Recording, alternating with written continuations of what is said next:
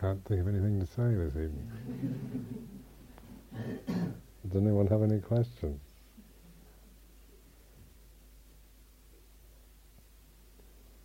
Those are all very uh,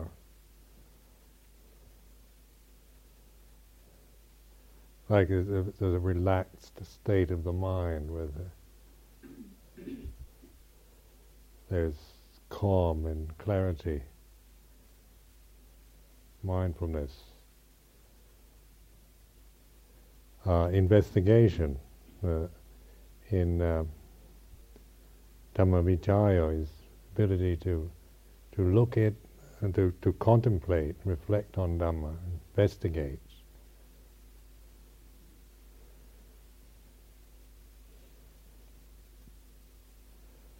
And so the, these, uh, this means a mind that is like the factors can be contemplated, uh, just to notice what, what they actually are as you're experiencing them what is calm, what is joy, brightness, uh, serenity. A mind that is completely kind of open, receptive, relaxed, at ease.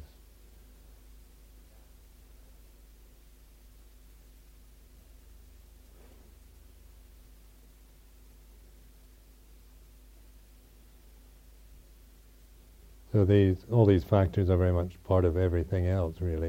Virya and sati and um, piti, passaddhi, upekkha.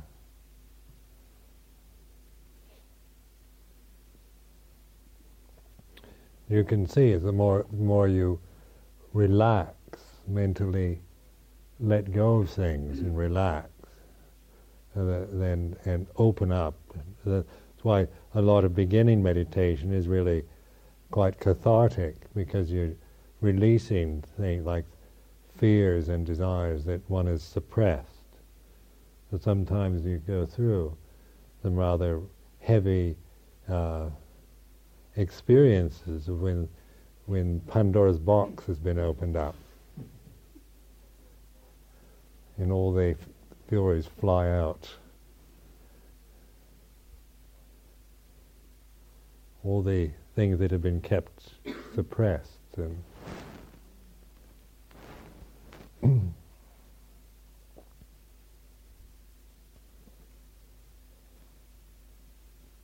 But then I want, once that is, uh, this is what, what Westerners sometimes make mistakes in, is that they tend to, to think that that you have to have catharses all the time. but you don't. I mean, you just need one catharsis, really. That's it. just open the box up once and let everything out. But the uh, the idea that you should be should be uh, that there's something suppressed or uh, this kind of way that we tend to look at ourselves uh, is to notice how Westerners tend to think about themselves as having all kinds of problems and and latent uh, tendencies and suppressed feelings and fears and all that lurking inside oneself.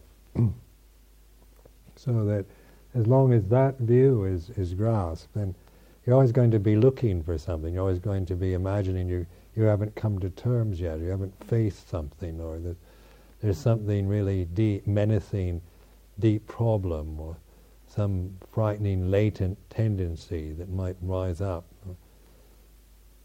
Anxiety, worry, all these things result from all the possibilities you can imagine of of uh, things that might be wrong with you.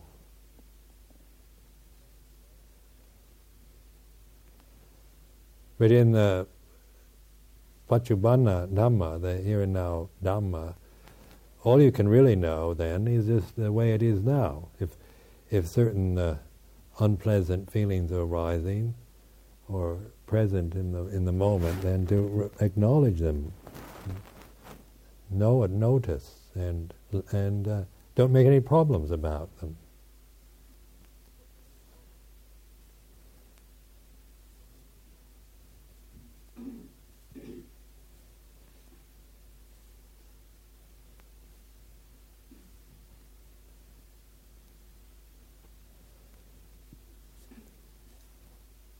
But you can see from the factors of enlightenment is like uh, Dhamma is uh, definitely uh, is not a passive state where you're just kind of sitting there in a trance and suddenly zapped by a light. Is it? I mean, you're actually looking. You know, there's there's there's intelligence, there's brightness, there's there's awareness. There's these are coming right from the still point of being. It's not a passive state where the personality view and any any any perspective from the assumptions of personality will always give the, will always be a division, will always create this divisiveness to where you're waiting for something to happen, something to happen to you, something to something to rise up inside you, or something to come at you from outside, or whatever way. It's still, whether it's a, a view of something internal or something external, it's still a view and, and a division that one is grasping.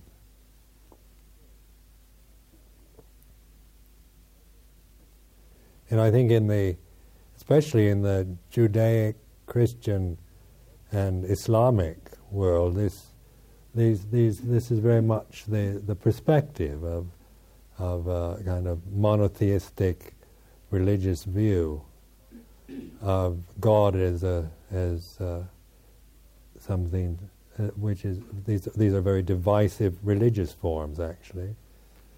They tend to create this perspective of, of subject and object very strongly. Where the more the Hindu Buddhist approach is much more one of that uh, of the here and now paccuppanna, uh, and the the whole thing is is merely a a is to awaken to truth rather than to is, is more of an awakening process uh, rather than than than a kind of waiting process or uh, seeking something.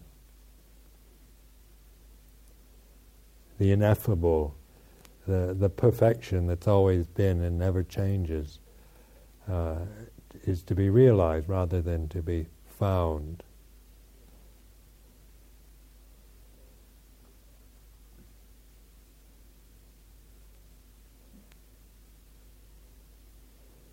Our way of thinking, though, is very much based on that Christian form, isn't it? Jewish Christian relationship of God to as a, as a as some external force.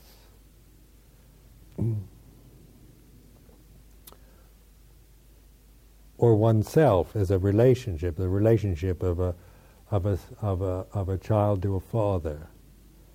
Uh, that is, uh, or the this is very much the uh, the idea of we we seek and beseech and and uh, we must uh, obey or we must surrender to.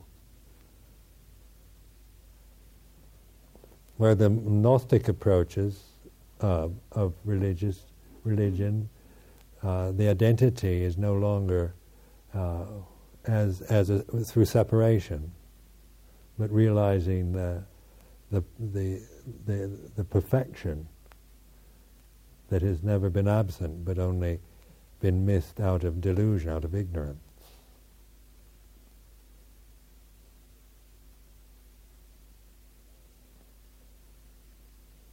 That's where it's so important to really understand the way things are. this way, I say, through vipassana meditation uh, and to say the Four Noble Truths, uh, the uh, eight the eightfold path, the Paticca Samuppada, is are just very skillful conventions to investigate with, the Dhamma investigations, so that that there's no, uh, if you really do it thoroughly, if it's thorough, then you can, then there's no, you get beyond any doubt. It's so clear, so very obvious. No longer just based on a, on a, on a vague belief or, or on an idea.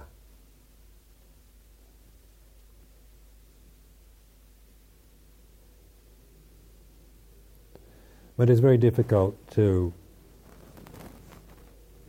to for people to to to to not be caught in doubt because the the identities of one's life very much with the personality, with rites and rituals, with rules, with traditions, with uh, all of these, uh, with with ideas, with theories with ideals.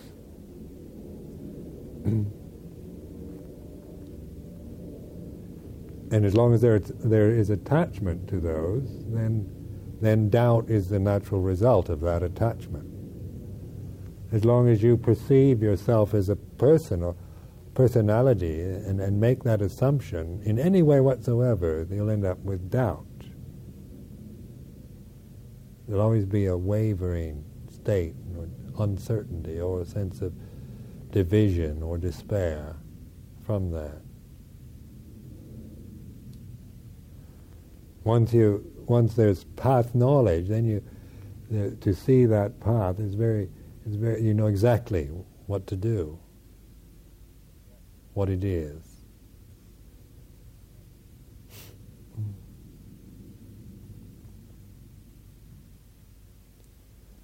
and then you pursue that. You, that's the way one practices. In the, say the third noble truth of nirodha, satya, the uh, the um, realization of cessation, then the eightfold path arises. The bhavana, the development of that path, and that is, uh, say, always in the here and now mindful, uh, aware. The already say the the the factors are the uh, the the, fold, the eightfold is quite let's say for monks and nuns, isn't it? Quite uh, already quite developed. Say in the sila and the the um, the samma vaca samma kammanto samma ajivo.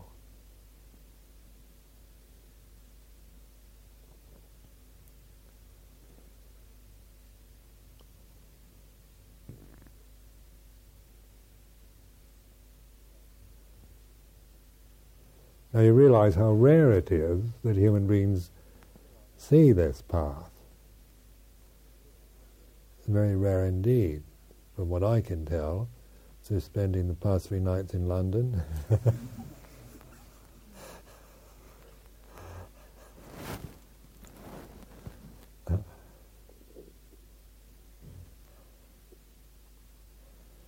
How many million people in London?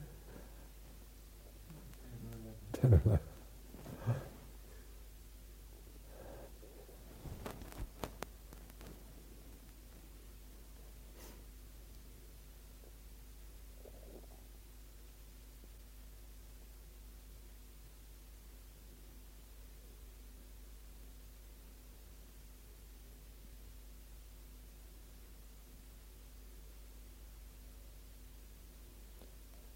we each have our own particular characters which uh,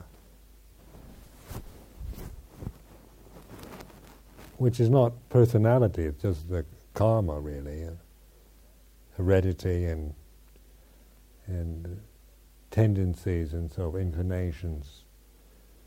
So that they, the, we we still certainly come across in the same way as a person in a worldly sense. But this is not to be uh, regarded as anything other than, than just the, the way things appear. I mean, you can't tell who's enlightened because uh, on the way, you know, we still look like the same people. I mean, it's very silly for people going around trying to judge and decide who's enlightened. I remember in Thailand, people used to do that, and Westerners used to go to these different uh, teachers. And I remember in I, I when I before I ordained in Bangkok, I used to avoid the Westerners like crazy because they always confused me. I, went to Wat Mahathat for a while. And this Abhidhamma group used to meet there. Insufferable group of people. Was so opinionated, and uh, and I thought the last thing I want to do is to is to be like that. To just come here and become opinionated. Already opinionated. and then went to other places, Wat Bhawan and so forth, and there are always so many opinions about who's enlightened, who isn't, who's the best teacher, who's the uh, who's who's attained, who ha- isn't attained, and so forth. And, and so I thought, well, I'm going to get out of this. I'm not going to. I'm going to run away from all the Westerners. So I did. Mm because I didn't. I just found it terribly confusing to be, to have to have to. You know, I thought, who am I to know who's who's enlightened and who isn't? Uh, and it seems a very like very conceited thing to, you know, for one to assume that I that I'm a, I'm able to judge that. And then a lot of their criticisms were based on just external appearances, whether they smoked cigarettes or chewed betel nut or looked enlightened or whatever. I mean, just was uh, foolish. Uh, arahants couldn't possibly smoke cigarettes, according to some Westerners. I thought, I wonder what cigarettes arahants would smoke.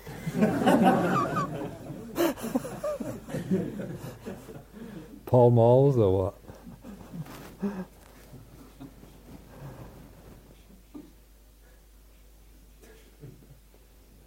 Or betel nut.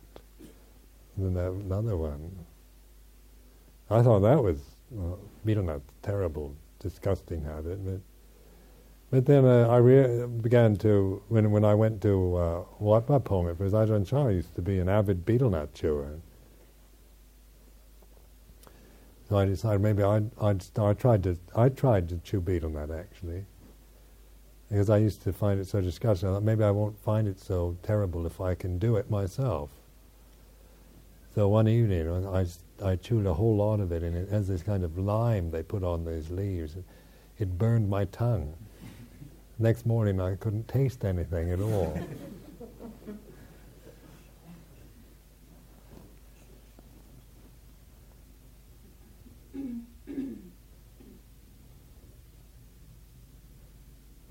But what you can know, isn't it? What can you know is that that you have a, that there's opinions, you have doubts. You see, you see uh, somebody doing something that you don't, an, an, an enlightened person wouldn't do that. You can, you can see that you have an opinion or you have a doubt or a view about it. That's that's the way to practice, not to to go around trying to figure out who is and who isn't.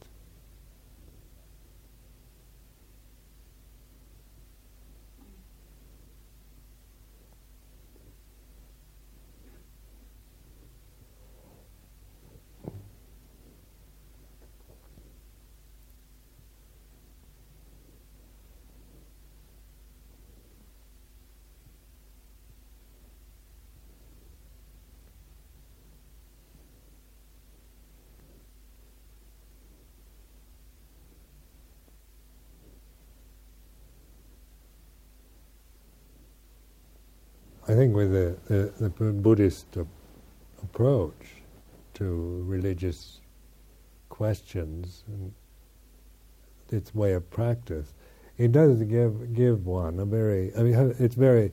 You have to be very self motivated actually to do it because it's not. It doesn't like this particular form doesn't rely a lot on like a guru or a, or a uh, or inspiration. It's not a the, uh, the the teaching itself, even though it can be inspiring. Inspiration is not to be something that one is seeking all the time in the actual practice. You're you're observing. You're not you're not seeking inspiration. You're not trying to get high or have things that keep keep lifting you up. You have to develop that rising up within yourself. That's why sometimes in in meditation you really can sink down if you if you're very dependent upon inspiration and and somebody coming along kind of pushing you along or or ha- feeling devotion and, and all this. If if when that if that drops away if you become disillusioned you sink down into the pits of hell. So that if you uh, when when everything fails you all your greatest efforts and all your idols fall off their pedestals and so forth then you can really hit the almighty lows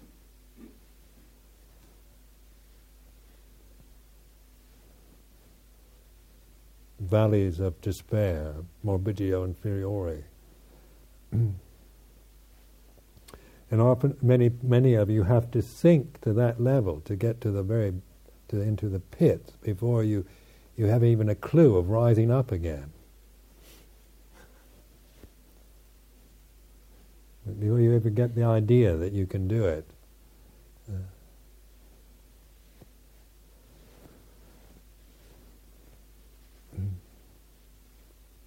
So even though the religious path, the, the holy life, is is a, is, is a joyful one and a and, and, and is really quite simple. All the things that that that are abstract are the things we produce. All our views, opinions, desires, fears, attachments.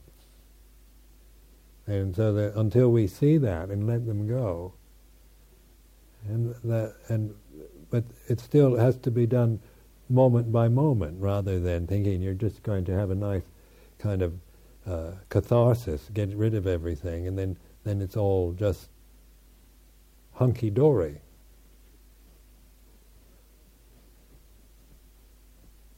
Because there's always some rather challenging experiences even after 22 years in this uh, practicing like this, is, I still find uh, challenging experiences. There's always some kind of possible intimidation, or some great urgent message, or some difficult scene, or some problem, or uh, now the, the even trivialities silly things will will can bother you. Sometimes you find yourself with little petty things kind of nattering away, and, and then then the tendency to, because they're trivial, to to think, oh, I can't be bothered with that. But now it's worth bothering with the whole lot, just to note, to, to see things for what they are. With the with the trivialities as well as the, the important challenges. This is what really, uh, it's a way of faith or saddha. The saddha uh, is, it increases, it becomes very powerful. sense of total trust and faith that you're willing to to let go of even the most uh, kind of important things, trusting that by letting go of them, that that, that is, the, that is the, the way, the path. And of course, letting go doesn't mean getting rid, but it means not making any problems about the way things are. on this retreat, I've tried to kind of not to make any problems about anything.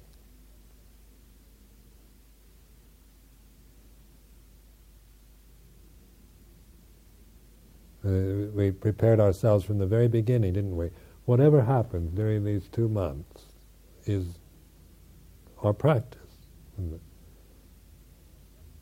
Whether there, there's just a continuous calm and tranquility, serenity, and everybody becomes enlightened, and and and we just in this kind of uh, pleasant weather, just just uh, a mild January, mild mental states, mildness, middle way, all the way, or it goes up and down all over the place.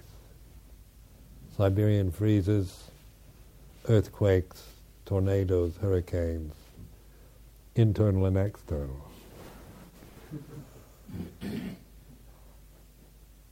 Not to make any problems about it.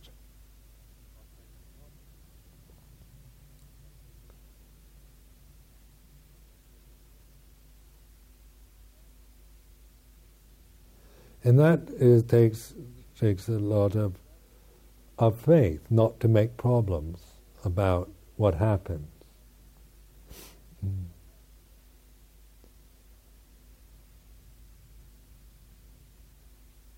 Especially uh, for me, because I'm a great one to make problems out of things. I don't think I'm alone. I notice some of you are very good at it. So that maybe just a human foible. We can make problems out of uh, what people say, what people do, misunderstandings.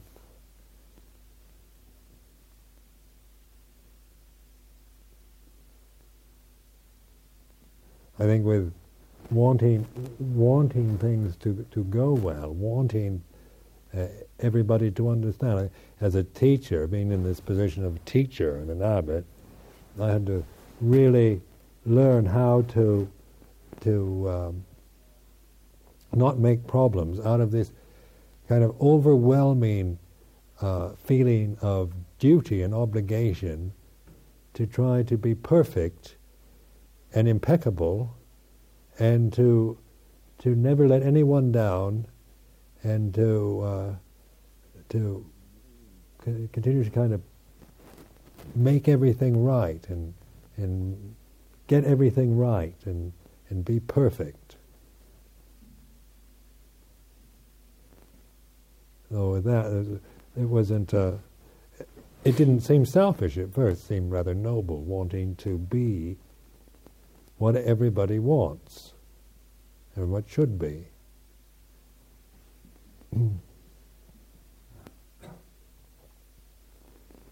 But then, after a while, saw one began to see the suffering that came from that, because inevitably somebody doesn't like you, or has great doubts or disillusionments, or or misunderstands something, or whatever. Just I realize that's that's uh, all right. Not to make any problems. To trust in in the in the practice uh, that one is doing.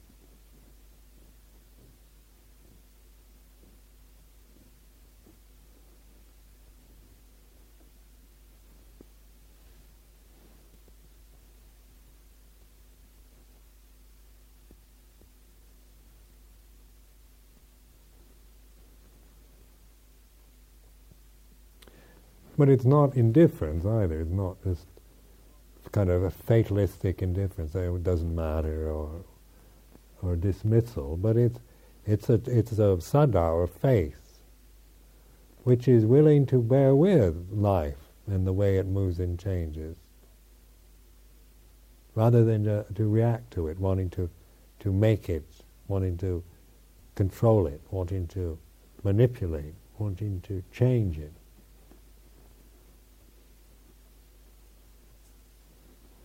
I remember thinking all the time in, in my experience as a bhikkhu, the, uh, the idea of there was always this, this I remember in Thailand there's always this idea in my mind that that there'd be a, a kind of time, some time in the future, where everything would be just right.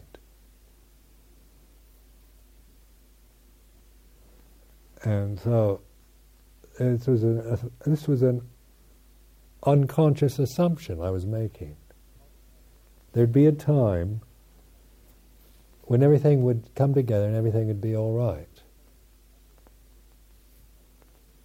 And so then uh, when, when I was at Wat Pah Pong, I was I was there for, for about six, seven months, and then I decided that that it wasn't coming together the way I wanted. So I, uh, what I wanted to do is go off and be a kind of hermit monk. So I went off, got permission from Ajahn Chah. He was very sweet about the whole thing. Even took a whole group of bhikkhus down to the railway station in Warin, saw me off on the train, waved goodbye.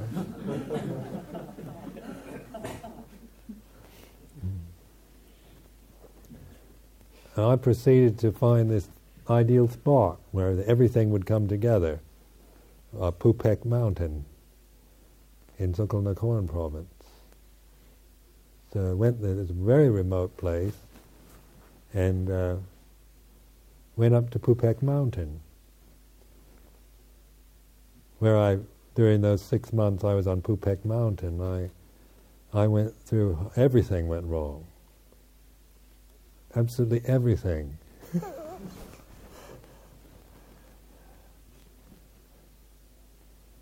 I found I had I didn't have to attend morning chanting, evening chanting. Didn't have an ajahn around to check me out on anything. I found out I was much. I, I found I was sleeping all the time. I just couldn't couldn't motivate myself and try to force myself, to sit under my mosquito net, and uh, and then there'd be just kind of a kind of a, a, dullness that would take over. Then I became very sick, and they had to carry me down the mountain. The villagers had to come and actually carry me down the mountain. Got incredibly ill. and then they ran out of water and had hardly any water. And uh, I became one of. There were two monks with me. One monk was a was a senior monk, and uh, and I, I, began to hate him. I began to feel kind of even murderous tendencies arising. Not that he really did anything wrong, just something in me. He something in me reacted to him, and it was it was I found incredible kind of aversion and hatred coming out.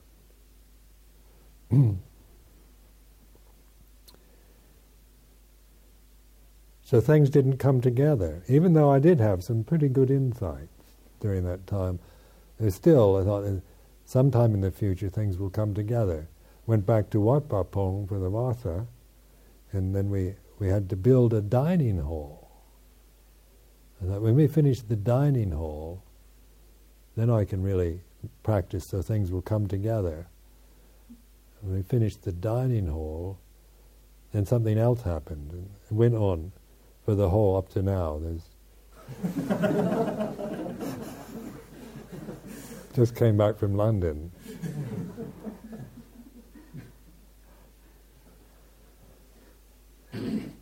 So that's the way the, the world is, isn't it? it? There's always these things to do, things that happen, illnesses and all expectations and hopes of things coming together. The perfect monastery, when all the buildings are built, when the Sangha is in harmony, all the buildings are built, They have all the proper buildings, all the proper kutis, good heating system, um, everything's uh, the administration administration structure is is perfect. The relation to the English Sangha Trust, every all the wrinkles are ironed out. Everything is neatly tied up, straightened out, folded, uh, recorded, uh, computerized. Uh, the Sangha's in harmony. Uh, there's no obstreperous anagarikas or anagarikas, and everybody. when everything's perfect, then everything will be perfect. And the weather, English weather changes to where it's perfect.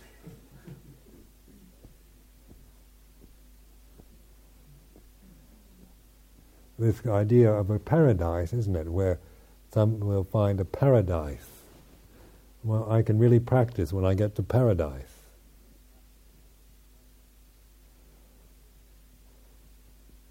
But this is this is this assumption is uh, is to be seen. We what we do is we learn from the way it is, from the way things are.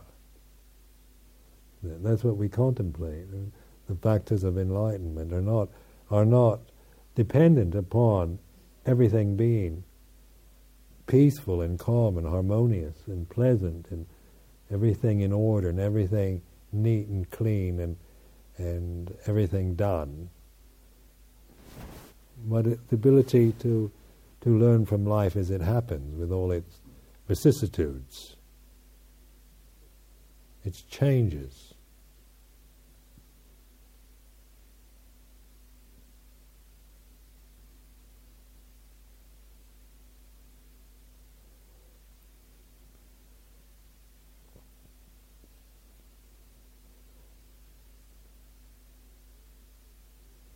Now, to even if you're thinking right now, you still that you are someone with a personality view. That is a personality view, isn't it?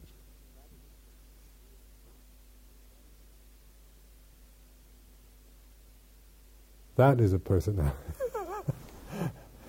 if you think right now that you are somebody that still is attached to personality view, that's a personality view. It's as immediate as that. That arises and ceases.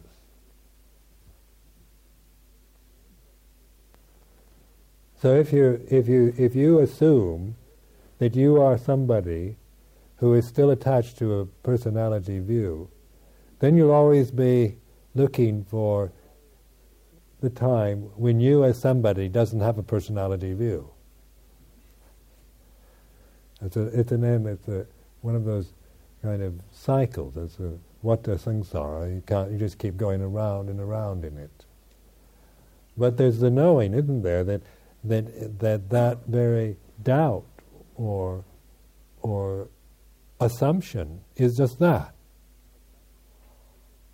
What arises ceases. Hmm? So you let go of it. You don't you don't get rid of it. You don't try.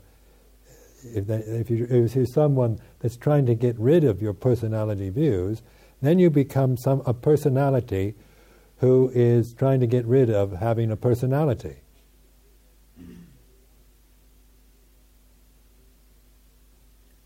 Become the annihilator.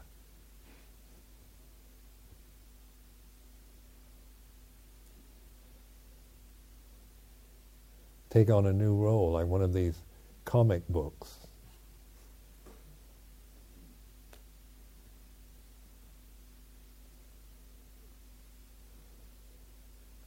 The annihilators.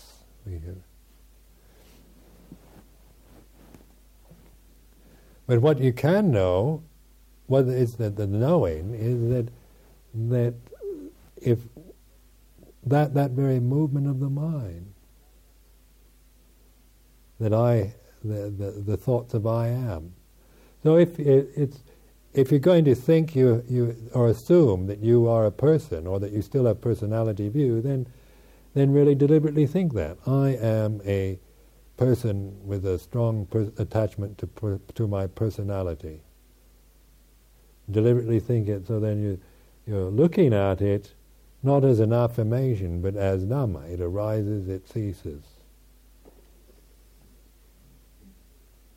Don't be afraid. Don't be, don't be caught in that kind of furtiveness and hesitation that go on with, with trying to be perfect. Because you understand the theory, you're always trying to kind of make yourself into what you think I want you to be or what you feel you should be.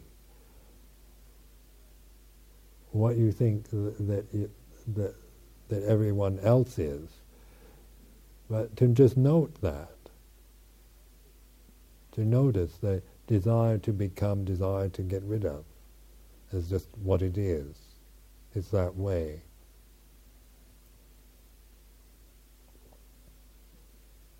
Then the saddha is the trusting in in just the being in that in that in that knowing and reflecting on it, seeing it, knowing it, letting go of things, not making any problems, not creating any situations.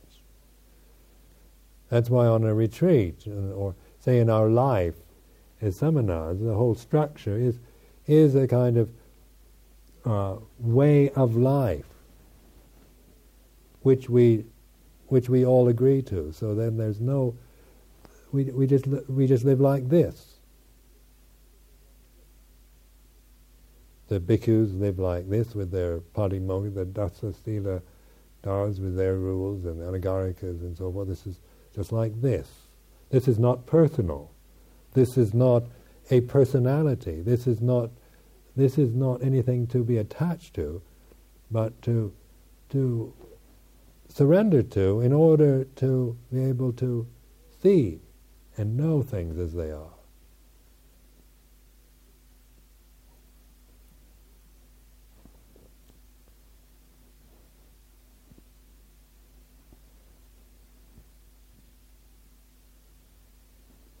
For example, if bhikkhus think, bhikkhu should think, I have 227 rules that I keep, so I'm better than the Dasa Siladharas.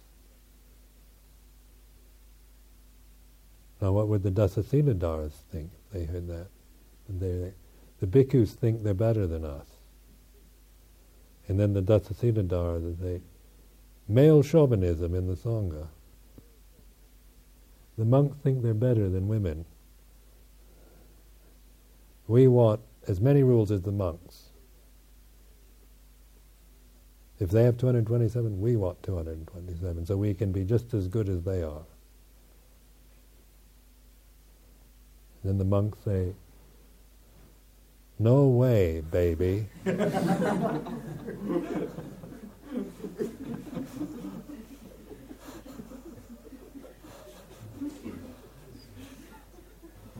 this is an ancient tradition.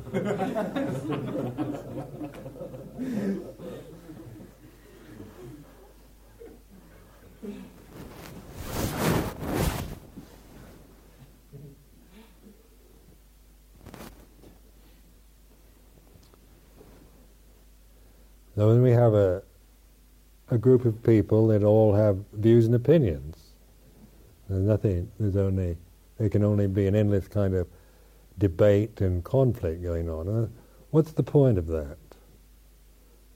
Except it, it becomes meaningless and, and silly, because the whole purpose of it is not not to to uh, be attached to these things, but to to live in a way that we, we don't, we can let go of it.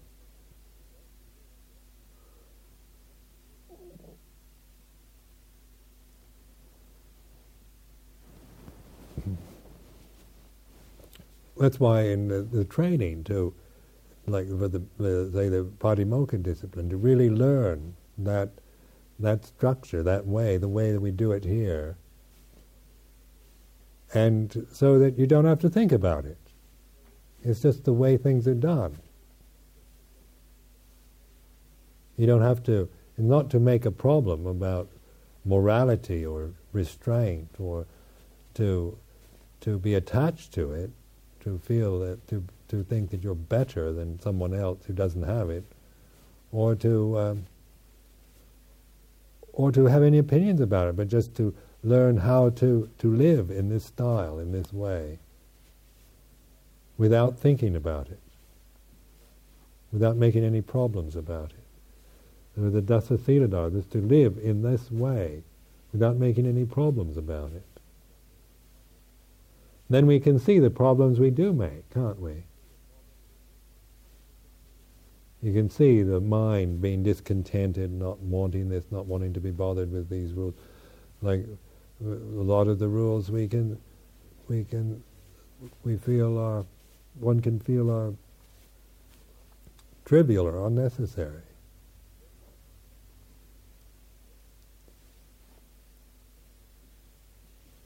And then we can become make problems about that. The thing is not to make any problems about them. This is this is the style, this is the way of the bhikkhu. This is this is the the dance steps that we learn. This is the form. This is the the the movement. And uh, once you learn to to do it that way, there's nothing. It's very simple. And one can really see that what one adds to life, the problems one can create about rules. What'll I do if my mother falls into the river? We're sitting here. My mother's not here. She's not. She's never fallen in a river yet.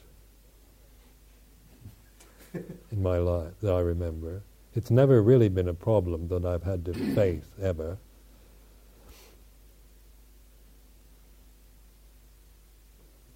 And yet I have this rule: not supposed to touch women. And my, what will I do if my mother falls into the river?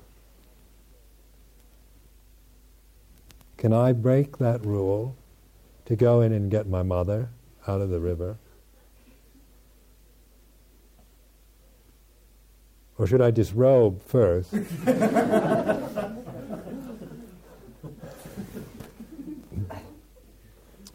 the advice is th- take off your robe and throw it in and let her kind of grab a corner of it and you pull her in. But sometimes it's not always uh, easy to do that, is it? Especially my mother's 86 years old.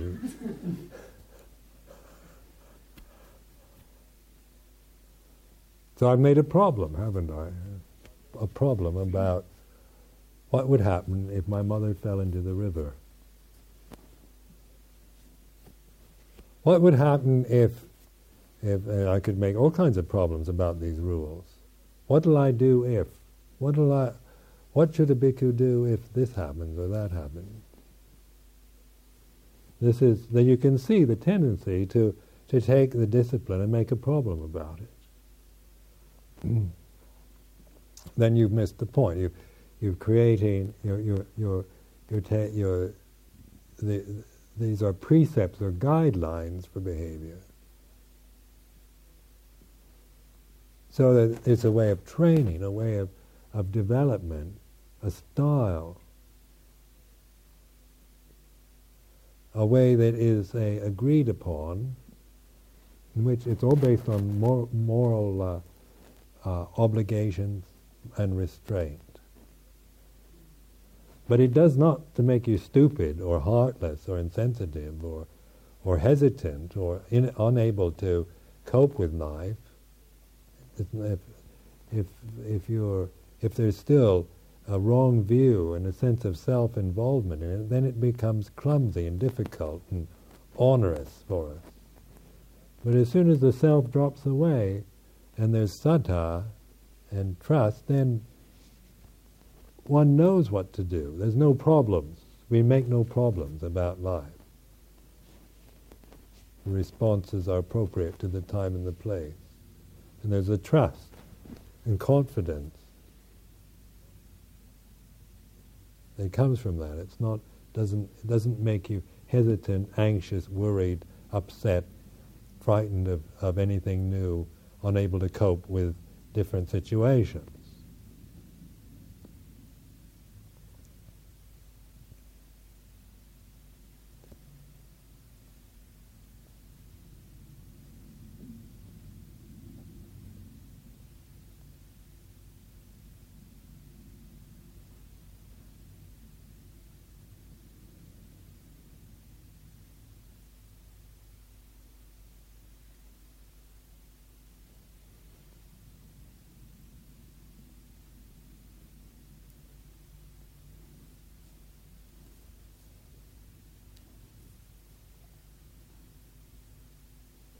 The, the, the path then is a very immediate one. It's always, the, the, say, they're in this retreat just to be really reflective on the way things are.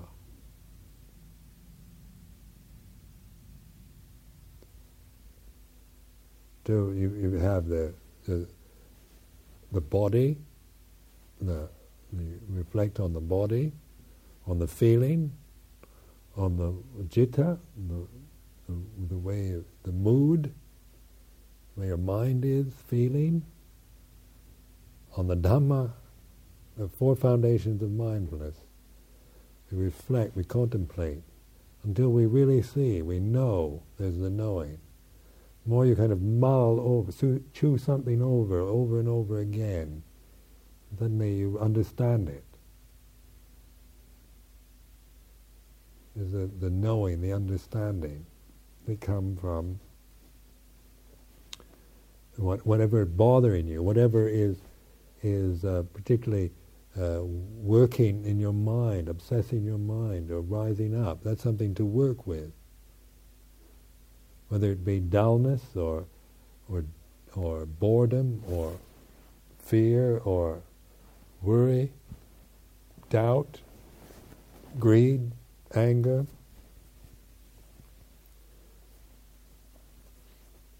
More you contemplate and reflect on these things as they are, seeing them, what do they feel like?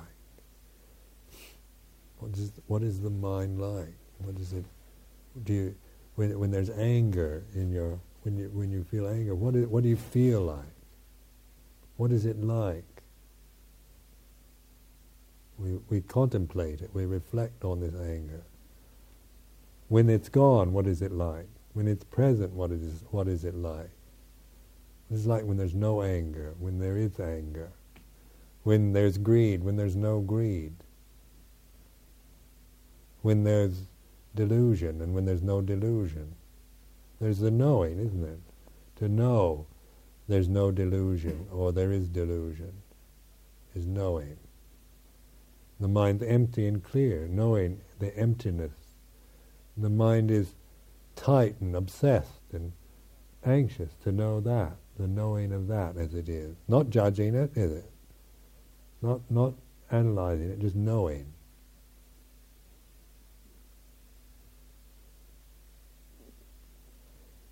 So in order to, to do that, to be patient with the way things are, in order to know them. If there's impatience, then the impatience always implies implies that we, we don't want that, we don't want it to be this way.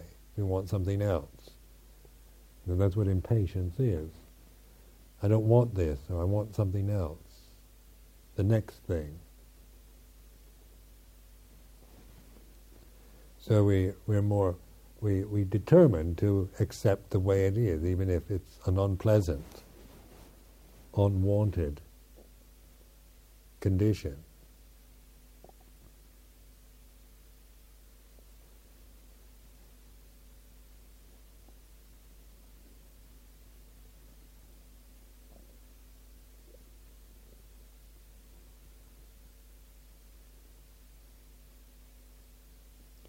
So in the real Sangha then, there are, there's nobody who's a bhikkhu, nobody's a sila, dasa siladhara, nobody's an anagarika, nobody's an anagarika, and nobody's an upasaka.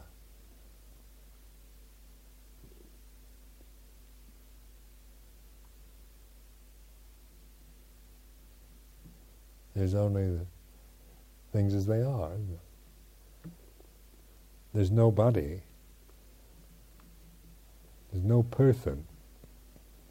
These are just the, the conventions, the conditions that are present, but it's not personal anymore. Who's a Dasasiladhara?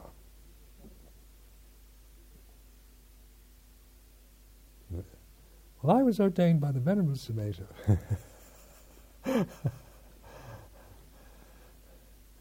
There's Dasasiladhara conventions, the bhikkhu conventions.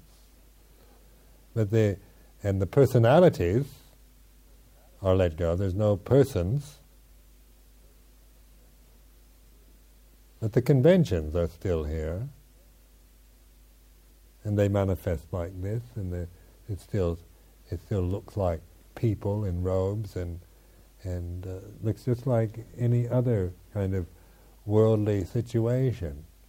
But the difference lies in the knowing and the seeing through the illusion of it, not not believing in the appearance anymore, not stopping it and, and being and reacting to the appearance, but transcending it. So there's no problems. Since there's nobody to make problems, there's no problems. And as soon as somebody is born, then there are problems, aren't there? Somebody is born as a, I'm a Dasasiladhara. I'm a bhikkhu. And then the problems arise.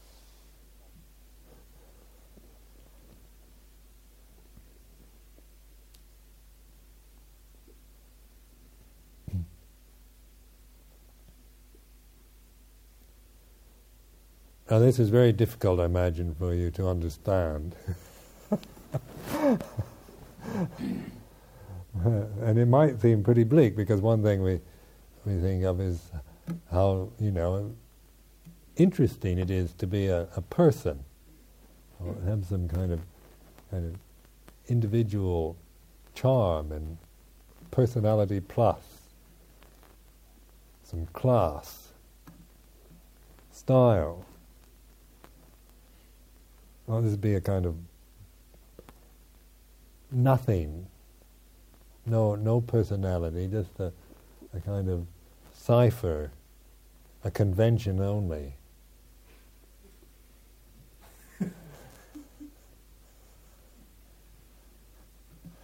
But this is all about the, the these things, the externals, the, the the conventions of the sensory experience, the sensory realm.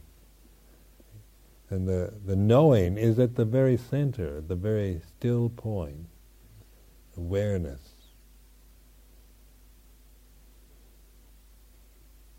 And if we if we if we refuse to be uh, to be mindful, if we're determined to be ignorant and heedless, then we're going to have just endless problems. We create problems. We come and go as people. We uh, get jealous. We fight, we have factions, we split up, we separate, we create endless difficulties, worries, endless worries, all kinds of things to worry about, possibilities of failures and misunderstandings and scandals in the future, and uh, on and on like that, because of this, of being caught up into the conventional realm and the sensory conditions. But we can also begin to appreciate and and and enjoy the peacefulness and the good company of nobody. Of not needing people, to, not needing to be a person anymore, and trying to get reactions from others for, for conceit or prideful reasons. Not being possessive or demanding or or attached or jealous or averse or frightened. All these can fall away to where there's a sense of joy and peace, serenity, a love.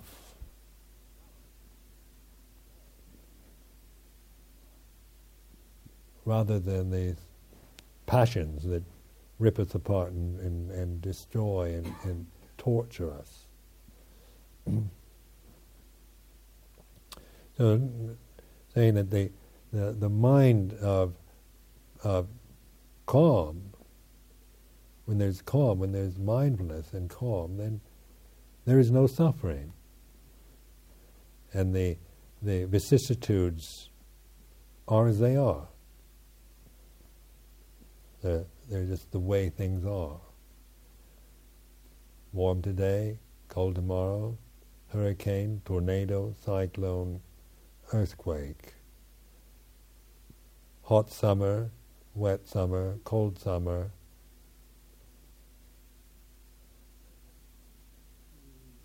The polar ice cap melts, the ozone disappears.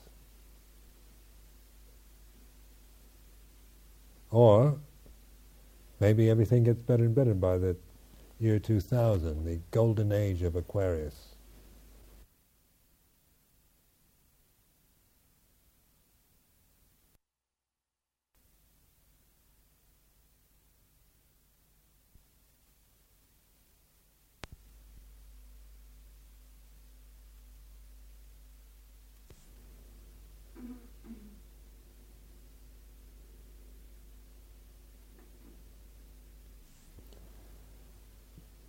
Tonight is to reflect on the, again, on the, the way things are as a human being, the result of birth in the human form means that there's this seemingly a feeling of separateness due to consciousness within the the limitations, the karmic limits of our own bodies. Mm. so for each one of us, say, we, we have to see and view from this particular position. And we're like, right now I'm sitting right here. I can't sit exactly where Anagarika is or go and sit and, and, and enter into Sister Kalyana's mind. I have to see things from this angle, this position.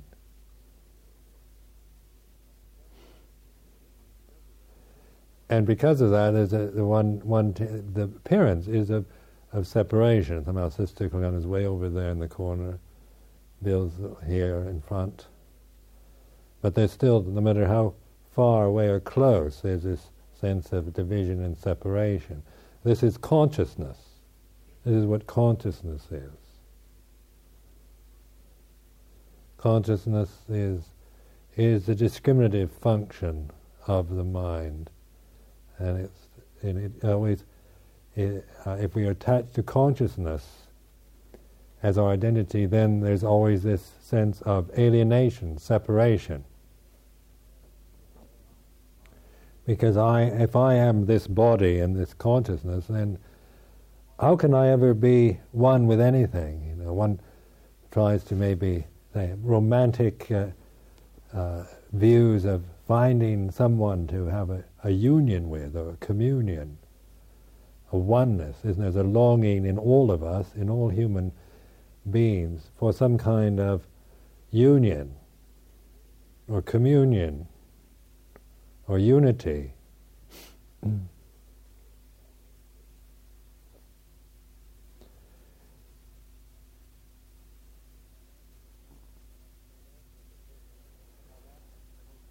Now, that is a totally impossible thing to have on the level that most people seek it through, through consciousness, through the discriminative function of mind. All you end up with is feeling more alienated and isolated because even though momentarily, say, in uh, union, you know, there's a, maybe a sense of oneness or union uh, in moments, physical union or or emotional unity. There's also because that which go, comes together must separate this inexorable law. Then there's always there's always a sense of loss if if one is attached to the idea of a union or a unity or communion, and then when it actually one feels a, a moment of it, it conditions the sense of alienation. So sometimes, the more we seek union and communion and friendship and and oneness with with things through that desire, we feel even more alienated and lonely than than ever. This I noticed from my own life's experiences. The more I began to just feel so lonely, and yet surrounded by friends and and uh, all kinds of, say, situations that that uh, wasn't wasn't an is- physical isolation, or even an emotional one. It was an existential problem of ignorance, of being caught up in the illusions of separation through the identity with consciousness. And no one had never even thought of questioning that. This is the real world, isn't it? The real world is, is you, you is like this. You,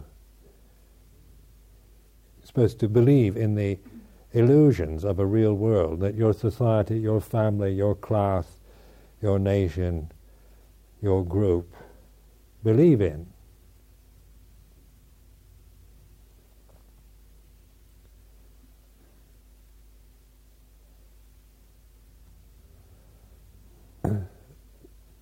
now, during this retreat, you have this whole wonderful opportunity to investigate so teaching like Paticca Sam, Samuppada, who, which, of course, is a very skillful kind of tool to, you know, see what, what, what is the real problem. Is there any real separation, or is it merely an appearance of separation? And the attachment from through desire to the five khandhas, of course, only increases and and, and uh, increases that sense of separation, that ignorance, that avijja.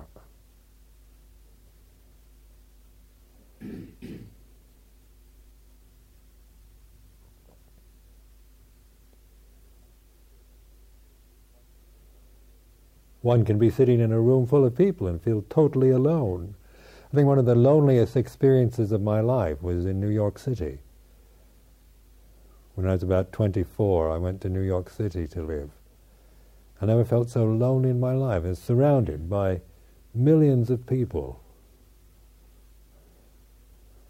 So many people, and yet so lonely. Where was the loneliness? It was the longing, the the, the attachment, the the uh, belief in the in the in the in the quote real world, unquote, as and somehow not feeling that one was, had not kind of entered into, into the real world in, in the same way that others had. Didn't realize that everyone else had the same problem, actually. I used to think it was a kind of personal uh, flaw in my character, kind of unique uh, flaw, that I was somehow a misfit and everyone else fit in and I was the only one that didn't. Only to learn uh, that most people felt like they were misfits.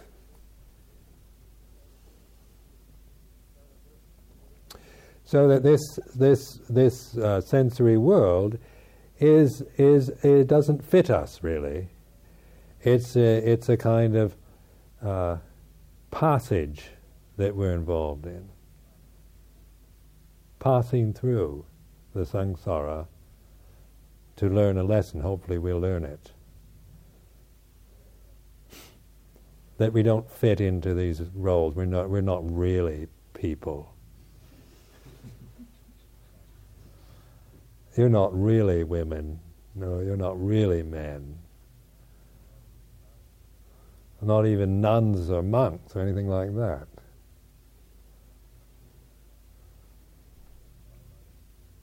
These are like costumes or temporary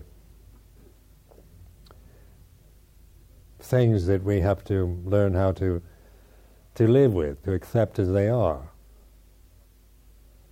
Learn how to to uh, accept them, to know them, to learn from this limitation, this this suffering that comes from ignorance, this sense of alienation.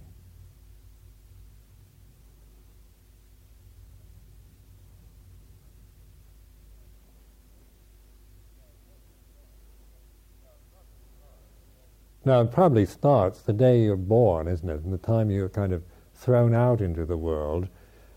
Uh, from what I know, that birth implies a sense of, uh, I mean, babies usually cry when they're born, don't they? They don't come out laughing. I've never heard of one doing that. Because it is, it's uh, being thrown out into something, into the unknown, as a separate being. Because once the umbilical cord is cut, you're separate, where before you weren't. You were one with your mother, one being with your mother. Mm. And then the umbilical cord, when that is cut, that is the end of that relationship.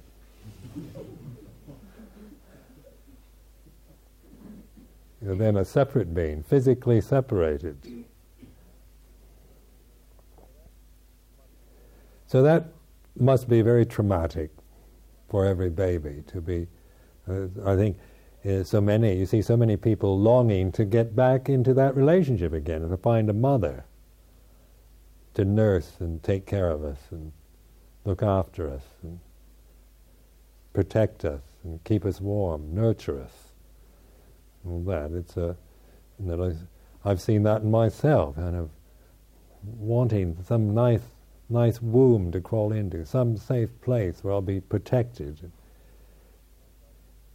Say, I love you, dear, forever, no matter what you do.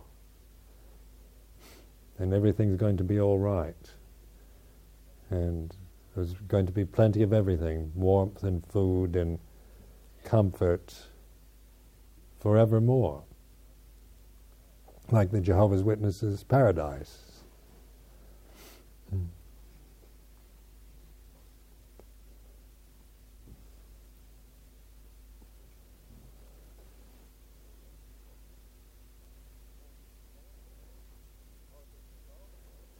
Consciousness also implies this uh, ability to, because we, the, the, since there's consciousness, there's this Vedana.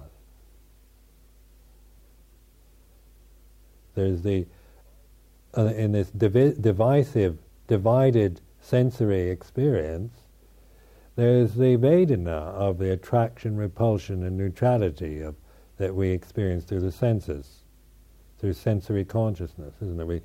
We see what is attractive or, un- or ugly or neutral.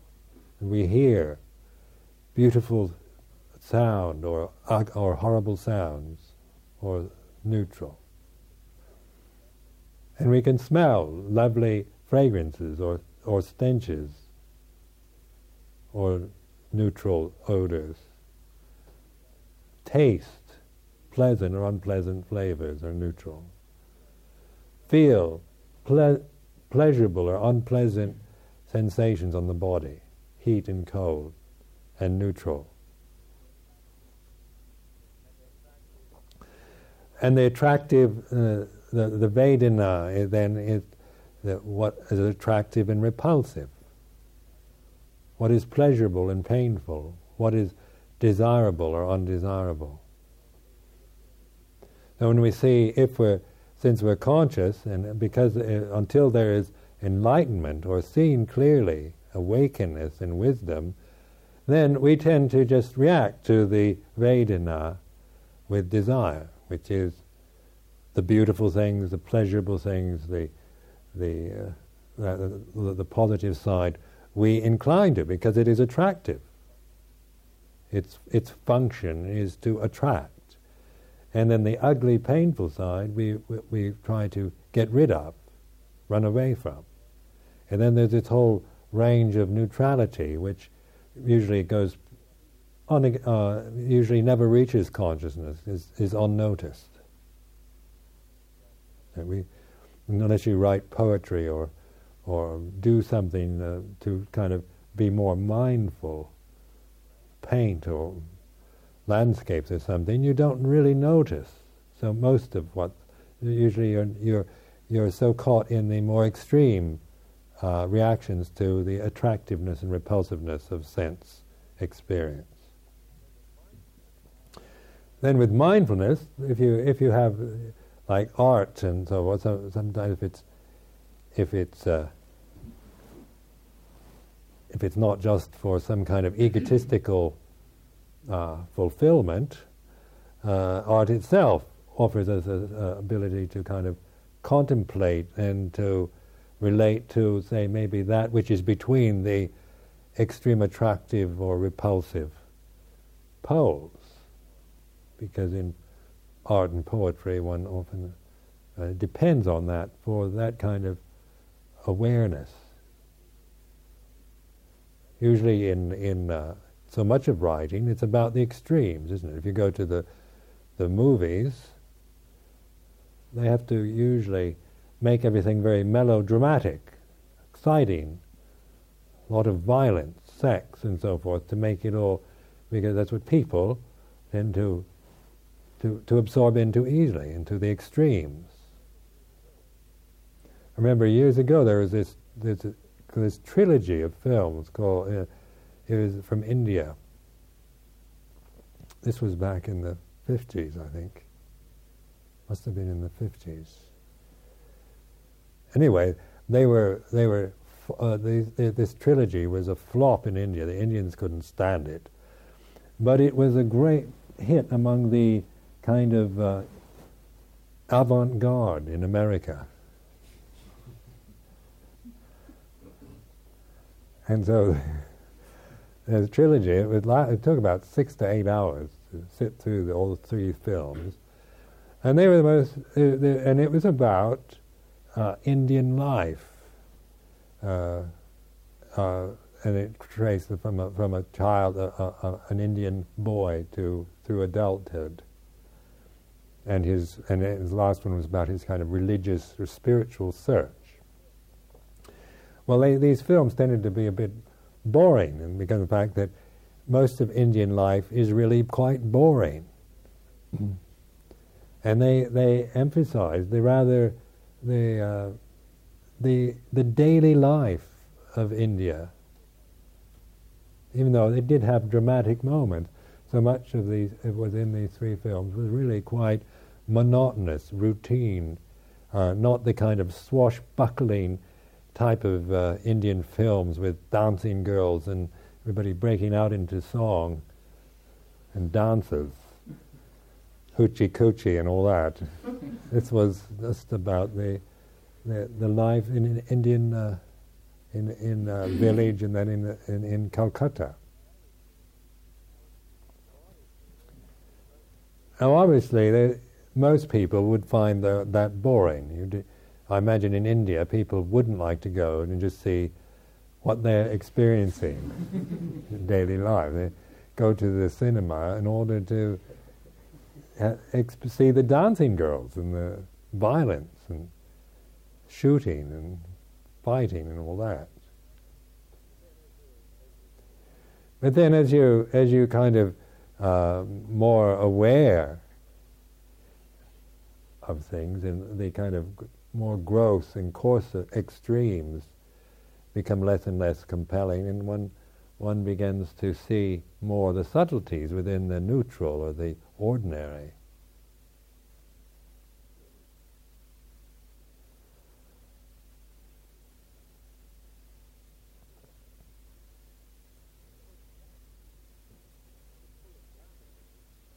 Now, the pull of gravity and the can, and having a, an instinctual nature like the animals, we have a very strong pull into that realm. That we're, we're not like the Devatas who don't have animals' bodies. They have ethereal bodies. They're ethereal, the Devatas. That's why we can't see them because we've got these these uh, these animal type bodies, which are uh, planetary, four element type of things, which which are um, a bit coarse, really, and they they um, they have strong instincts that sometimes we're very much embarrassed by. Because the more polite and civilized you get, the more you try to appear like the Devatas, don't you? So that you you have the this ethereal appearance, and yet so much of our life is really having to cope with an animal's body and instincts. So when when one is appealing to masses of human beings, one what it, it tends to be the easiest thing to understand, and the most absorbing, or the say the lower elements, violence, sex, survival, instinctual functions of, of the animal world are quite compelling eh, to the human beings also. And if you want to turn on masses of people, you have to appeal to that level, to the lower chakras, as they say. As you go up to the higher ones, then the, the it separates the, the, the gross from the subtle. The, you lose people on the way because many prefer to stay in the lower realm.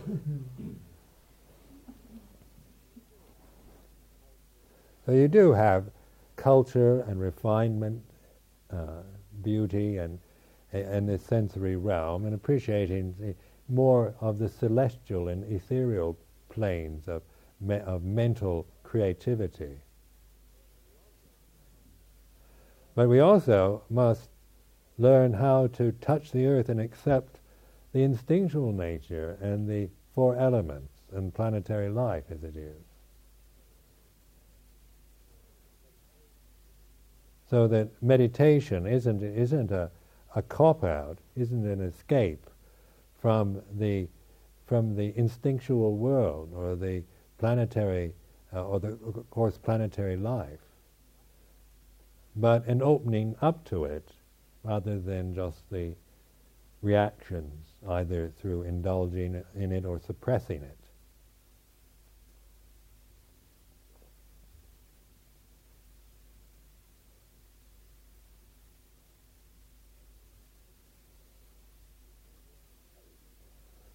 painting this picture just for for a, ref, a, a, kind of a reflection for yourselves to see this what it is to be human, what this involves. Because it, we, we have to be fully human too. We're not trying to avoid or get out of it. We're not trying to become devatas and to become devas. We're not trying to, to, to deny the animal functions or instincts, or reject them, or, or suppress them, or identify with them either as, as me or mine. We can reflect, we can note, we can, we can accept them for what they are, for exactly what they are, rather than for what we believe them to be. With the intelligence and the and the creativity of the human mind. We can appreciate that without being attached to it. The, the whole problem then lies in this ignorance and then the attachment that comes from that ignorance to the what we call the five khandhas.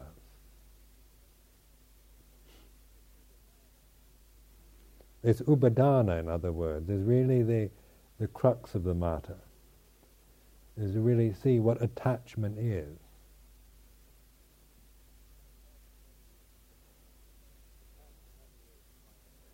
Attachment, another word I often use is identi- identification, is, is attachment, isn't it?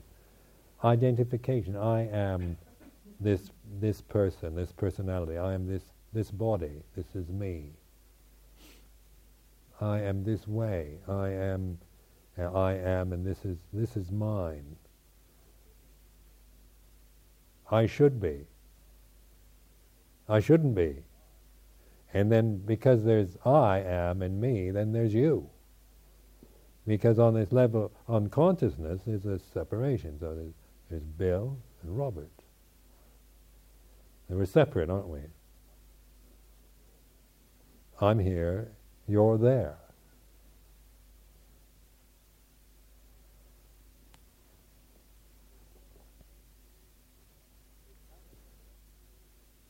Attachment then is is not in uh, we can call this the conventional reality, and then it's no longer an attachment because we we're merely using it as a as a, for communication and for practical reasons. It's no longer coming out of ignorance. But for most human beings, it's, it's still an ignorant view. I'm here, you're there. This is the real world for most people. That, the, that, that, that separation is the real world. Look after yourself. You have to take care of yourself first. I have to protect myself. I only have one life. I've got to see that I get everything I can out of it. Parents say, now, sonny boy, you've got to be careful, you know, and you, you're not getting any younger. You've got to make sure that you have your pension, your social security, your insurance, your hospital and medical uh, insurance. And uh, this is what my parents were after me about when I was young. You know, you, you've got to be practical about life. You've got to make sure that when you get old, you've got everything kind of tied up in all kinds of pensions and and uh, whatnot, insurance policies.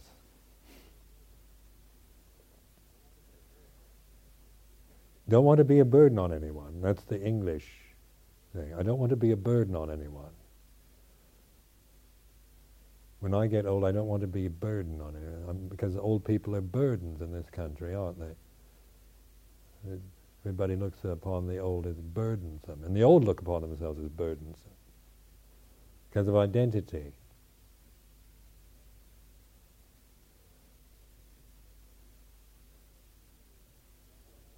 So there are three million lonely French women.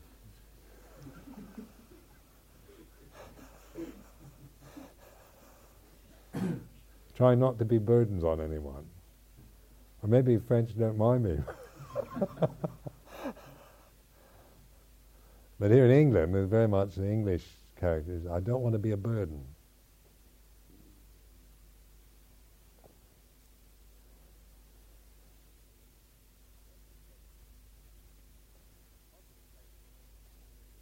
Now, contemplating this, we, we can we can observe this whole this whole, all that we create out of these illusions.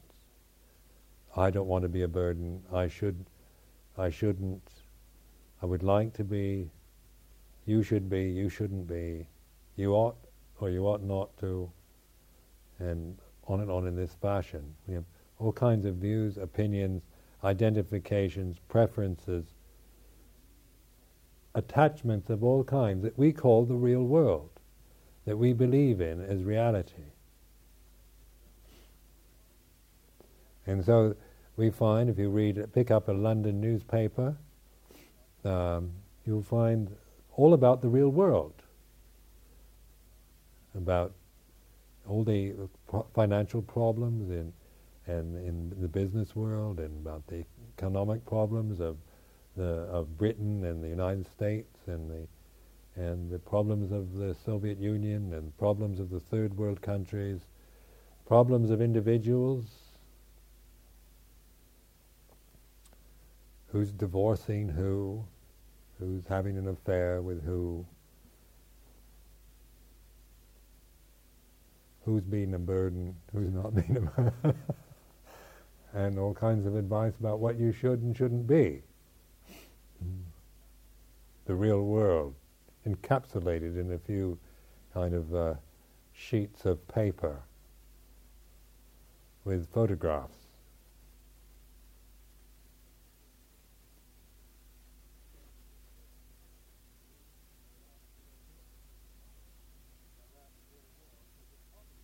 Now that real world is a poverty-stricken world, isn't it? It's, it's meaningless. It has it's if one believes in that and attaches to it, then life is a very depressing, increasingly depressing experience. Because the world of separation, alienation, and division is, is, is a world of despair. It's anguishing. It's dukkha, it's suffering. It's misery. It's sad. And you can see in so much of the kind of, of uh, people, uh, the in, in love songs, in pop songs, and all that, so much about the sadness of this wanting and hoping for the, one of these unions, and they end up in separations. I think one, one thing that popular music does convey is sadness. Not particularly joyful, most of it is, is, has, is very sad. A sense of anguish seems to haunt the human condition.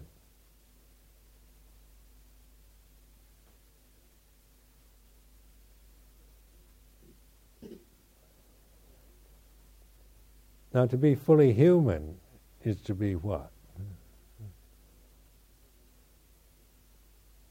Because as, as, uh, as samanas, we're not trying to, to get out of our humanity, but to understand it. And so to be fully human, to be fully human is to be moral, to be moral, to, to have the sila.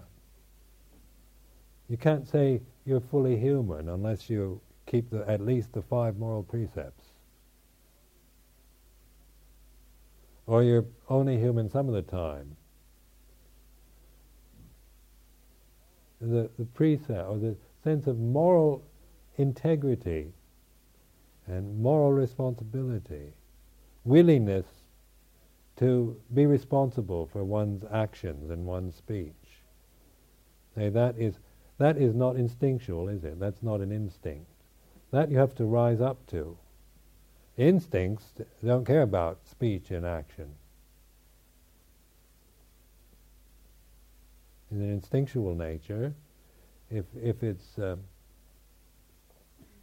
if it's in your way, you just kick it out of the way, kill it. The animal kingdom doesn't uh, have very much to say, do they? Animal world doesn't seem to have developed uh, highly complicated speech patterns like the humans.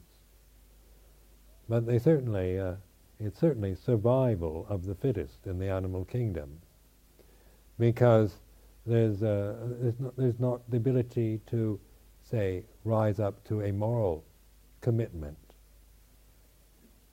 to be responsible on the moral plane. This is a human opportunity, is morality.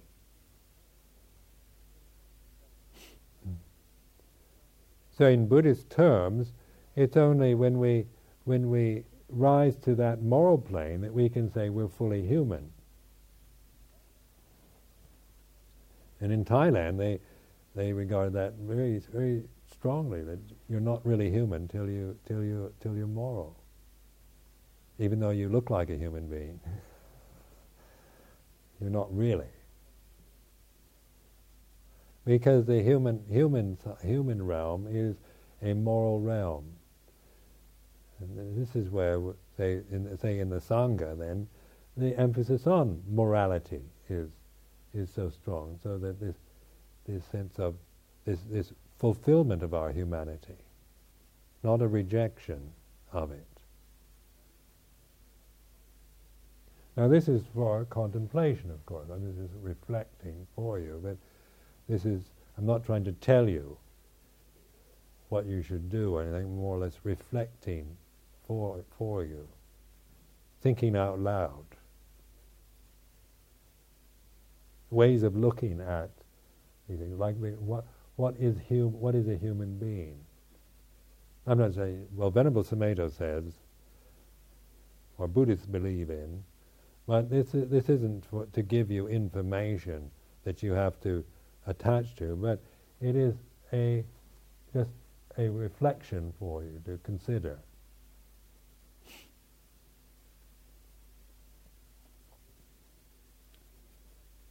Living within a Buddhist country, of course, it it uh, the Buddhist values permeate the culture, like in Thailand, so that one one begins to start looking at things in, in a different way. Like I remember years ago when I was in when I lived in Nong Khai as a samanera, and they at that time Laos was uh, wasn't a communist country, and during while I was there, a general from the south of of, uh, of Laos bombed Vientiane. The royal, and it was the same. It was. It wasn't the communist bombing. It was. It was the Royal Lao Air Force general went up and dropped some bombs on Vientiane because of some kind of problems or misunderstandings or whatever. so I thought that's a terrible thing to have done, and I was quite indignant. And I remember one of the monks that I was talking to, I was going on in this very indignant way that it was terrible that they did that. And the monk said, But that's the way the world is, isn't it? That's what happens in the world. And just and left me with that. And I thought, he's just passing it off. That shouldn't happen. And then suddenly, I, just by his kind of putting it in a slightly different angle, I began to, yes, those things happen all the time, don't they?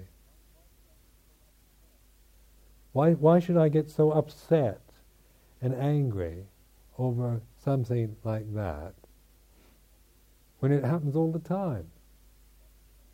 Somebody's always getting jealous and dropping bombs on somebody else, or you know, these Birmingham murders, where, where, where they've revived these this, uh, these uh, men that were convicted of the Birmingham uh, in 1974 when the IRA blew up two pubs in Birmingham. And of course, people get very upset by the fact of innocent people being being maimed for life that people being, I mean, many people were maimed for life, were killed in this horrible terrorist activity. It's not fair, it's not right, terrible. But yet, when you look back, you think it happens all the time throughout the history of, hum- of not quite humanity.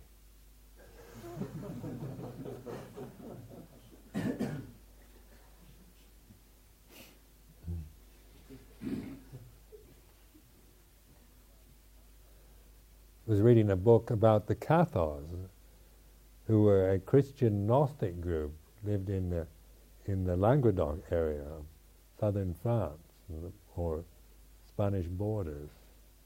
And they, and in, I think in about 900 years ago or so, the Roman Catholic Church went in and sent soldiers in and killed, killed them all off. And they, they recorded 60,000 Cathars were murdered in Toulouse in one day. And they didn't have machine guns. That takes a lot of, you know, imagine killing off 60,000 people with what, probably swords. Over what? Because the Cathars didn't quite believe in the same thing. They didn't believe that Jesus' body physically floated up into heaven. And of course, they were they were also an economic threat, and I think many threat in many other ways. But the grounds were on religious grounds; these were heretics. And then just just in the um, in just recently, in just what happens in, in wars around the world, or in Vietnam, during the Vietnam War, one sees just an endless procession of murders and violence done in the name of God or nation, righteousness, protection of the of the of the family, protection of the country. Always these the so much of the violence and murders and horrors are done in in the, in the name of something noble. Kill off the heretics, kill the communists.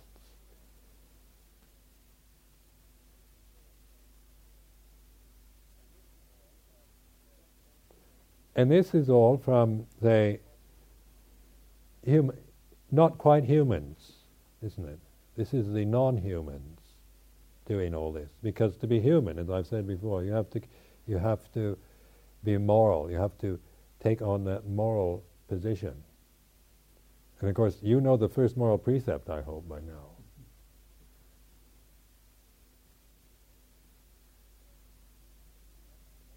To refrain from intentionally taking the life of especially human beings. And that also doesn't mean that if you call somebody non-human that you can kill them. then you're in the same position as the Roman Catholic Church, killing off the heretics. But Bana is actually applied, say, for us, to all, to all beings. Hmm. And that is the, the beginning of humanity. Because we can, we can choose to do this is something that is not instinct doesn't doesn't choose to do this, does it? Our instincts would if somebody's being a, a threat or a bother to get rid of them as quickly as possible.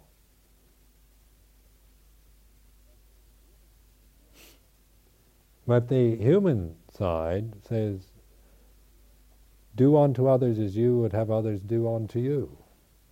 Or would I like to be treated like that? Is that fair? Is that right? Is that just? Is that proper? Is that, is that a moral thing? So uh, we, we can question, can't we? We can contemplate. Is the killing of, of another human being, is it justified in any way? Is there, we can justify it if, if we want. We can say they're heretics or they're communists or something like that. But but in the in the Buddhist sense, that's not a, that's not even like uh, heretics, communists are not to be killed.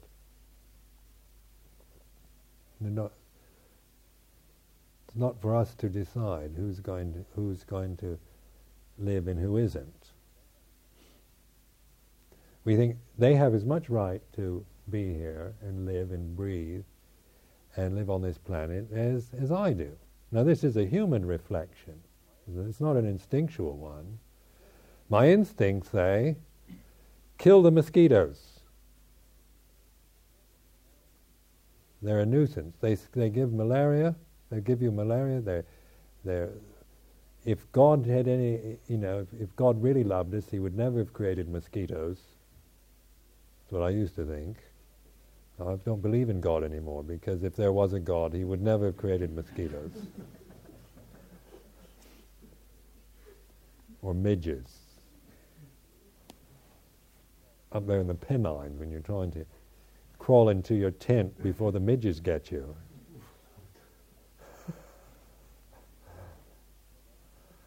Uh, if there was a God, He wouldn't have created those things. So that proves there isn't any God.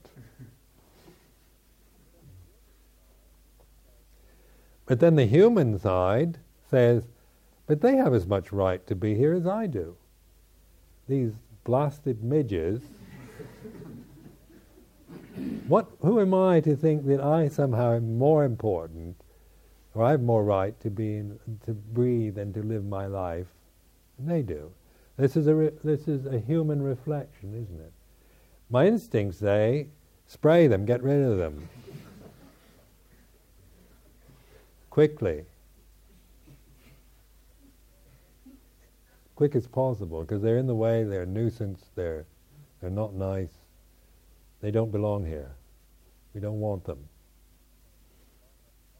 But the human would say that the panatipata side comes up and says, yes, but they, they have as much right to be here as I do.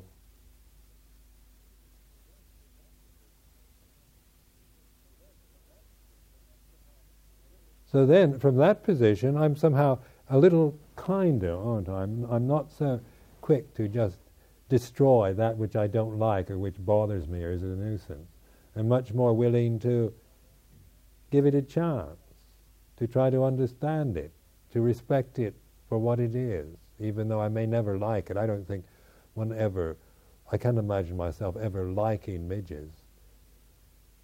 They're just not likable, are they, to humans?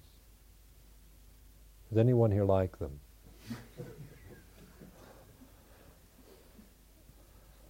If you do, you're not human.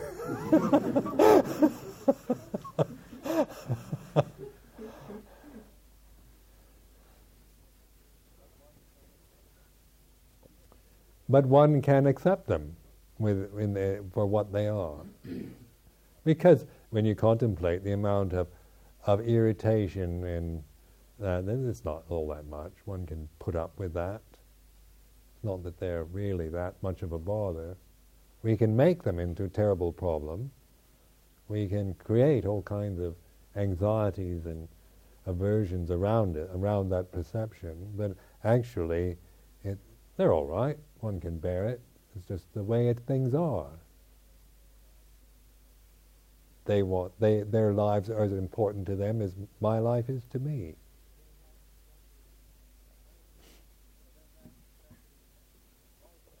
So then that that is rising up to this plane of, of humanity, because I'm sure the midge doesn't reflect like that. I'm sure the midge said, "Well, there's the Venerable Sumedho. He keeps the moral precepts. Let's not bite him." they don't. They can't very well. Can't because they, they are not human. They can't they can't rise up to the human plane. But we can sink down to theirs very quickly. They're just uh, living an instinctual life, just reacting to the pleasure and pain of the sensory realm and to, to the, the ha- habit tendencies, instinctual tendencies of these bodies and their survival mechanisms and all of that.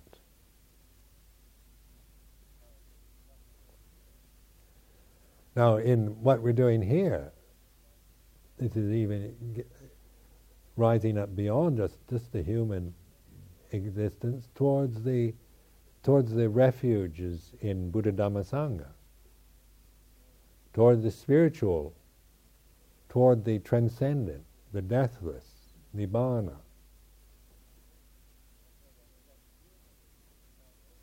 And so that, that human foundation is necessary. We have to be fully human before we can expect to get beyond that, to transcend it.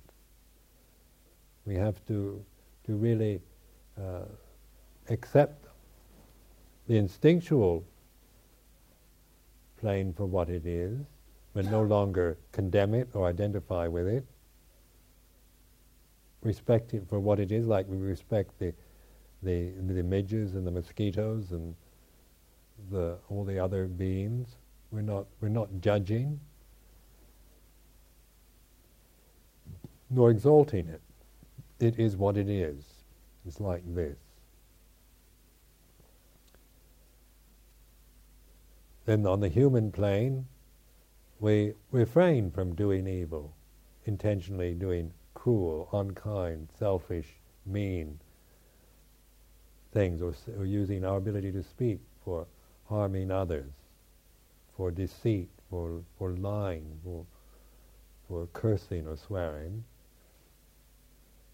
Then from that human plane, we can aspire to the transcendent, deathless realm, Amaravati.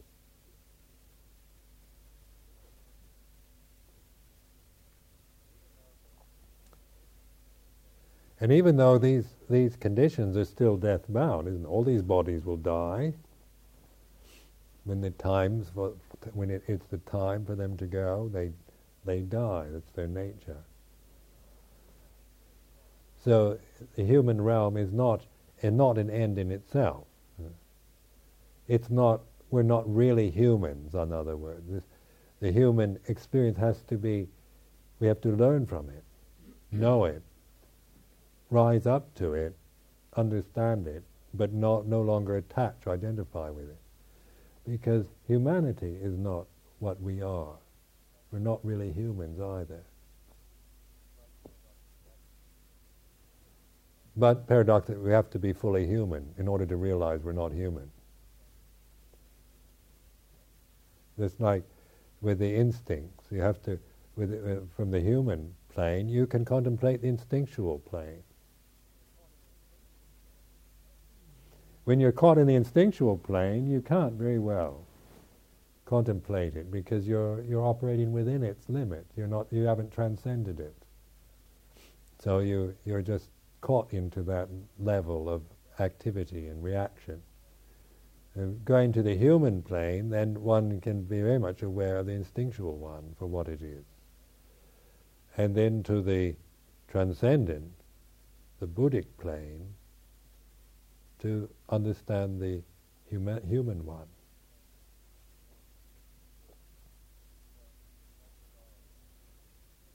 So much of our meditation is on reflections of our own human limitations, of the human limitations and what they really are. That's why morality is such an important part of our training.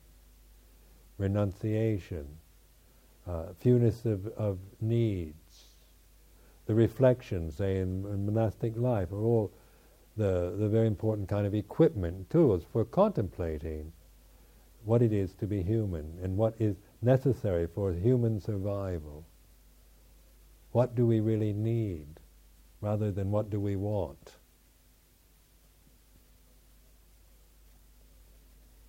What is necessary for survival, for instinctual survival? What is necessary for living in the society, the human society, in the right way?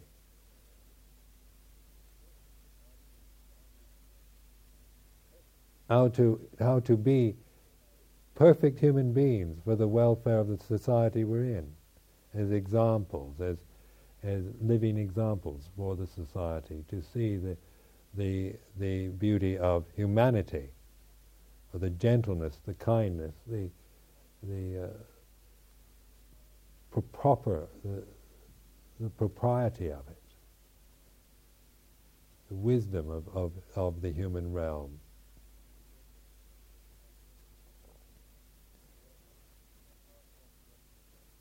But then the then our form is definitely not just pointing to the human realm, but beyond it.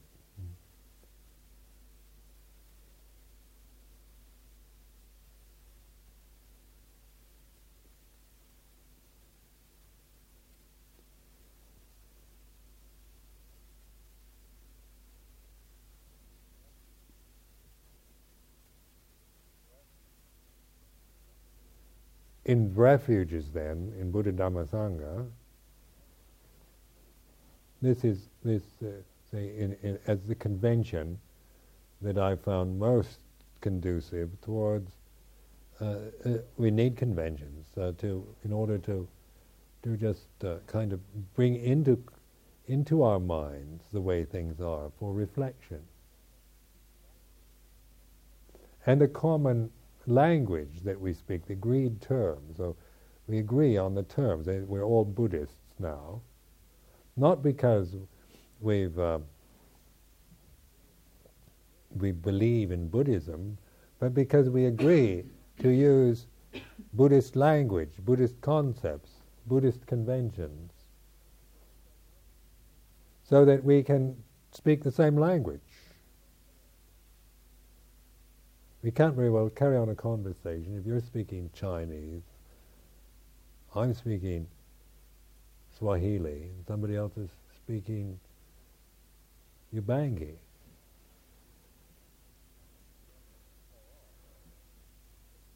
We might be able to show off our linguistic abilities in front of each other, but it'd be very impossible to, to say, please pass the salt. Especially if you didn't understand Ubangi.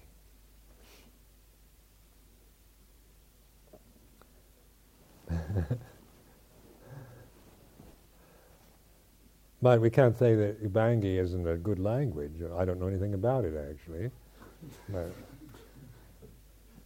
but we have to agree to speak the same language in order to say pass the salt and and get it. so in in this the say here in this monastery the aim is to is to try to to uh, bring into your minds the, the way to use, uh, skillfully use these conventions, not to convert you to Buddhists per se, and, and as as opposed to Christians or Muslims or anything like that. That's not the point. Not to to divide everything up in and uh, with sectarian views, but just learning how to, to develop and use something so that we, we, we can convey to each other, help each other, support each other, uh, and, and are able to, to communicate properly with each other. Because, uh, in, say, in this, the Buddha did decide after his enlightenment to teach. At first he thought, I won't bother. Too subtle, too difficult, nobody will understand. The first, because it is, isn't it? When you're trying to just talk about the religious experience, is is a, is not an easy thing to do. Trying to point to it or to to to get try to say uh, convey a message, an understandable message or symbol to somebody else.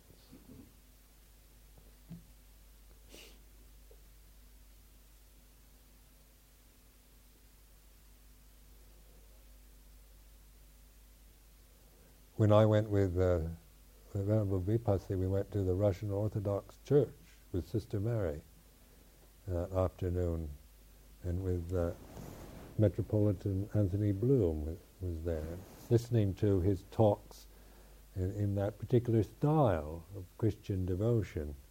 And then, then they had these kind of horrendous uh, teas in this tiny little room where you kind of smashed in, everybody drinking, standing up, and uh, people trying to talk to you many people at one time trying to talk to you at one time.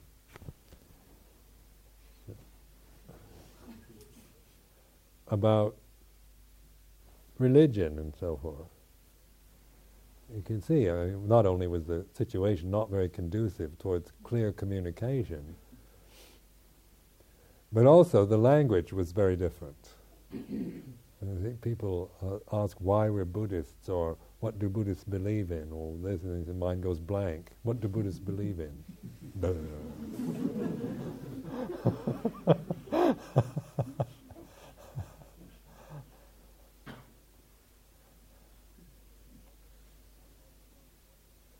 and then also many of, the, of them obviously had already kind of views about what Buddhists believed in, or that they didn't believe in anything, or whatever.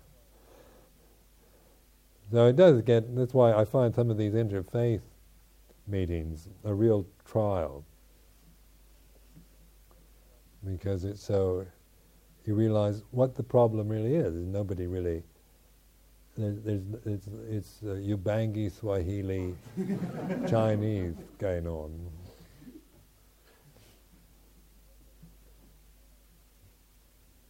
And all the best you can do is smile and be a nice guy for everyone. They all Buddhist monks smile a lot, and they're nice guys. Well, that helps. I mean, at least it gives a good impression. But one doesn't really want to spend one's life just doing that.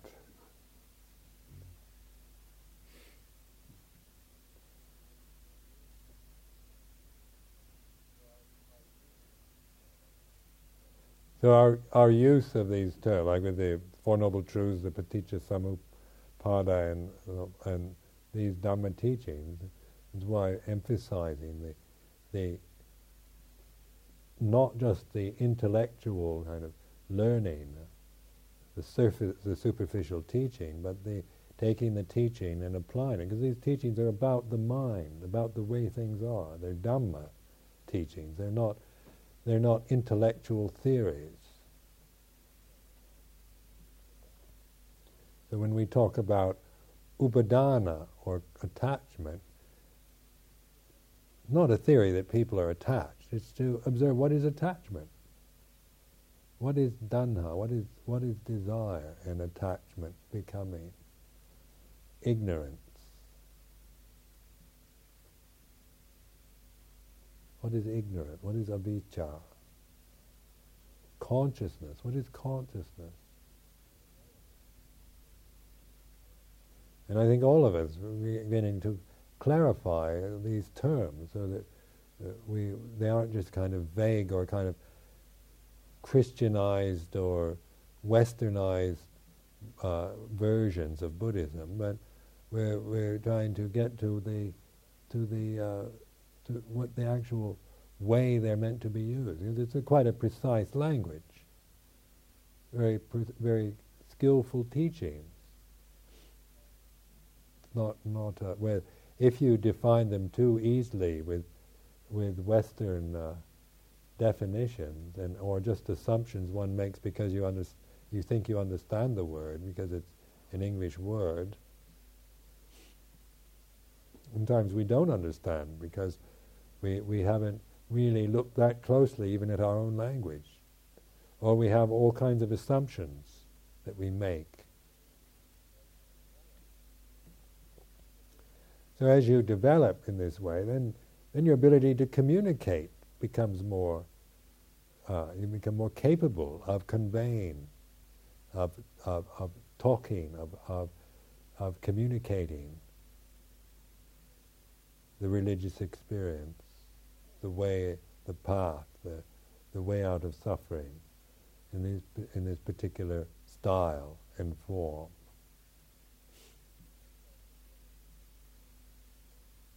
I found it very helpful just to be able to contemplate what it is to be a human being, to be conscious. What is, what is it that in this lifetime, what is it to be born and the aging process? All the things that are affecting each one of us are contemplated. None of it is dismissed or rejected the instinctual realm, the realm of survival, procreation, the, the emotional realm, the intellectual realm, the ability to feel and to, to love and to hate and to and so forth. All these are dhammas for us to reflect on and understand.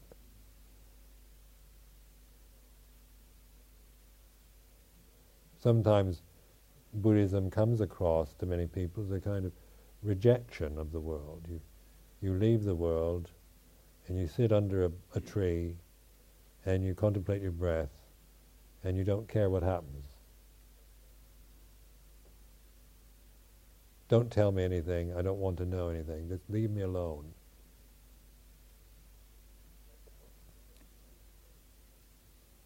That's how it looks. So that the accusation that we we drop, we've dropped out of the real world or we're not, we're not uh, doing our duty. Uh, we're not participating in the society. We're not this and that. This is, these, these are the assumptions that other, that other beings make from their own particular viewpoint and angles of, and, and distortions that they, they look through.